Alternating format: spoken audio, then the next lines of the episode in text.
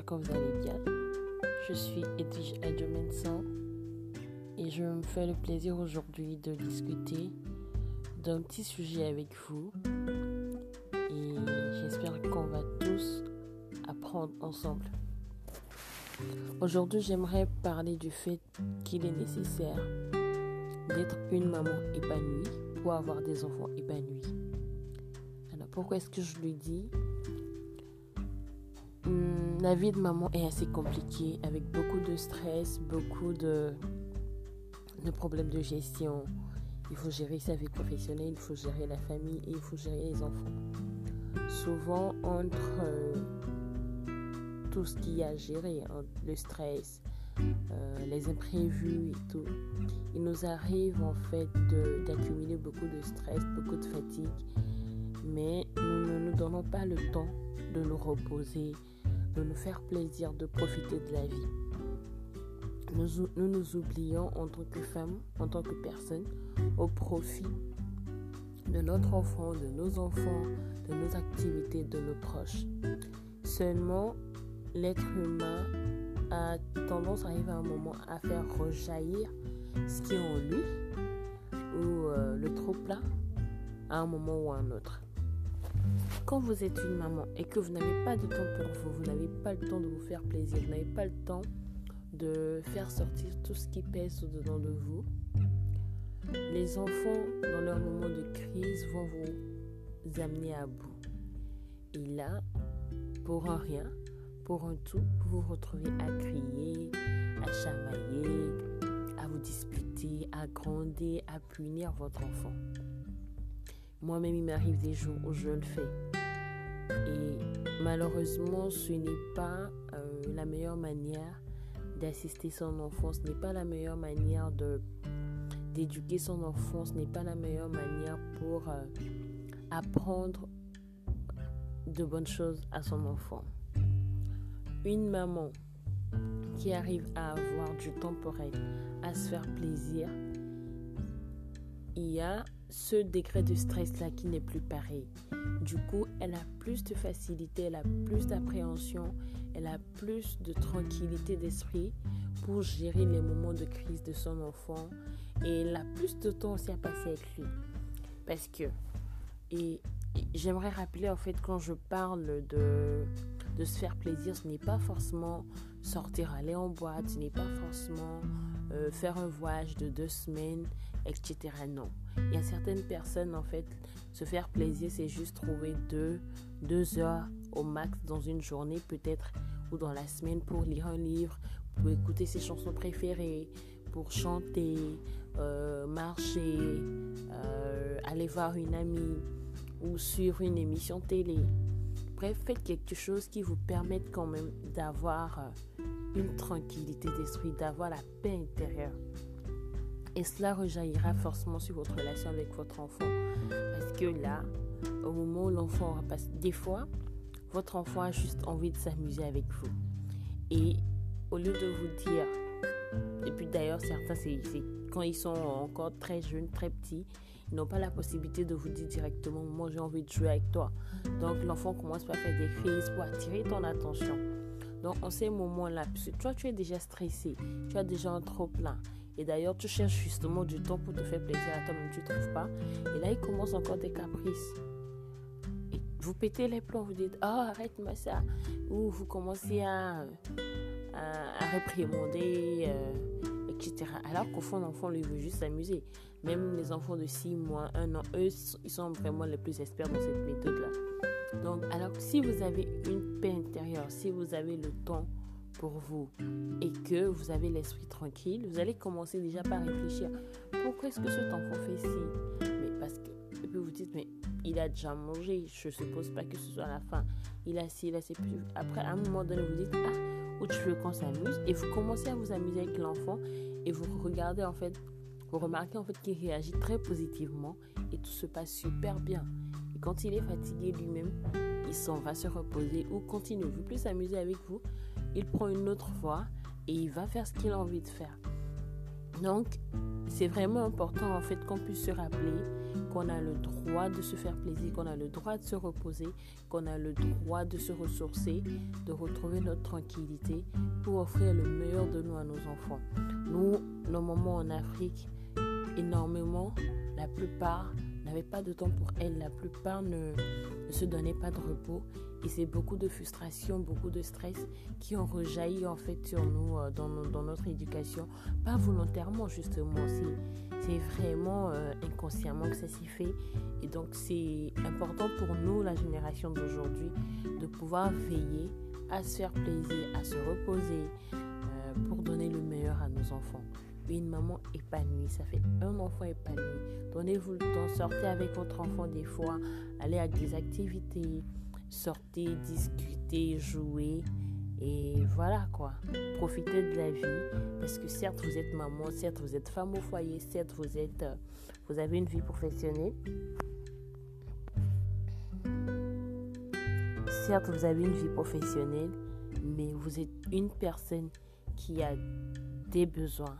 Donc écoutez-vous et donnez-vous le temps de vous faire plaisir. C'est très important pour donner le meilleur de vous à vos amis, à votre enfant, à votre entourage. Ceci est mon premier podcast. J'espère que vous avez aimé. Je suis ouverte pour vos questions, vos remarques et j'espère qu'on passera d'autres moments ensemble pour nous enrichir.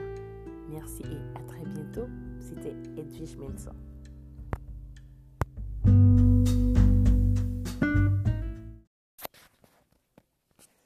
Bonjour, bonsoir. Selon la position que vous avez sur le globe, Edwige Menson, je suis de retour pour un nouveau sujet aujourd'hui et je vais parler euh, d'une anomalie que les enfants ont par moment et qui est euh, assez inconnue de pas mal de personnes et même des mamans. Et moi, je, j'ai connu pas une expérience personnelle avec ma fille. Et c'était une étape de, de ma vie de maman assez compliquée. Déjà que je venais d'être nouvellement maman, j'étais pas encore euh, enrobée comme il fallait et je tombe sur euh, euh, cette anomalie-là. je pense que j'ai. Il a fallu peu pour que je perde la boule. Alors, je vais vous parler du stridor ou du. Le terme médical, c'est le laryngomalaxie. C'est un mal qui euh, dérange certains enfants. Je pense que les statistiques euh, en Europe parlent de 80 enfants sur 80%. Et en fait, c'est que l'enfant a du mal à respirer. Il y a un problème avec les bronchites euh, qui font que l'enfant respire très bruyamment, comme s'il il ronflait. Et des fois, vous avez l'impression carrément que l'enfant est en train de pleurer. Mais en fait, c'est sa respiration qui vous donne cette impression-là. Et quand vous êtes dans une salle avec un enfant qui a euh, le stridor, la respiration de l'enfant domine la salle. Et c'est vraiment quelque chose qui vous met mal à l'aise, vous, la maman, et même l'aise aussi l'assistance des personnes qui sont dans l'entourage euh, avec vous. Alors, euh, quand j'ai eu ma fille, je pense que je suis rentrée à la maison et deux ou trois jours après, du jour, euh, deux trois jours après, elle a commencé à respirer comme ça. J'ai paniqué, j'étais avec une amie d'ailleurs, et on a vraiment paniqué, on est allé à l'hôpital, on a demandé, voici, elle a tel souci, qu'est-ce qu'il y a, qu'est-ce qu'on peut prendre comme produit et tout je vais pas dire le nom de, de l'hôpital ou bien du centre de santé, mais les personnes n'avaient pas connaissance de, de cela et là, on m'a dit non, ce n'est rien de grave, il n'y a pas de souci, ça va lui passer. Peut-être c'est parce que vous ne l'avez pas mis dans la bonne position pour lui donner le sein, etc. Bon, rentrez chez vous, ça va, ça va passer. Je suis rentrée chez moi, mais 24 h 48 heures, ça passe pas. Je suis pas à l'aise et il y a un de mes cousins qui était là, et là, il me parle de ma tante pédiatre, et d'aller la voir. Je lui dis, ah d'accord. Et là, on va voir ma tante. Et justement, déjà, il y avait aussi une tata qui était passée. Et elle disait que sa fille avait eu ça, que c'est un malaise. C'est vrai qu'il n'y a pas de médicaments euh, vraiment adéquats, mais d'aller euh, voir euh, un pédiatre et après on irait faire des analyses en ORL. Donc j'ai pris un premier rendez-vous d'abord chez une pédiatre externe.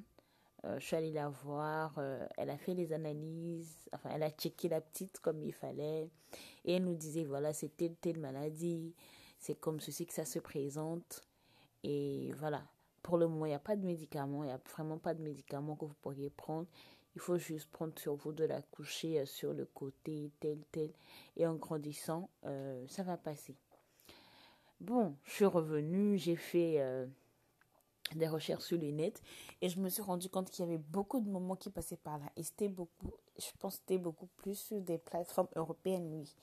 Il y avait des forums et puis il y avait plein de mamans qui racontaient leur expérience.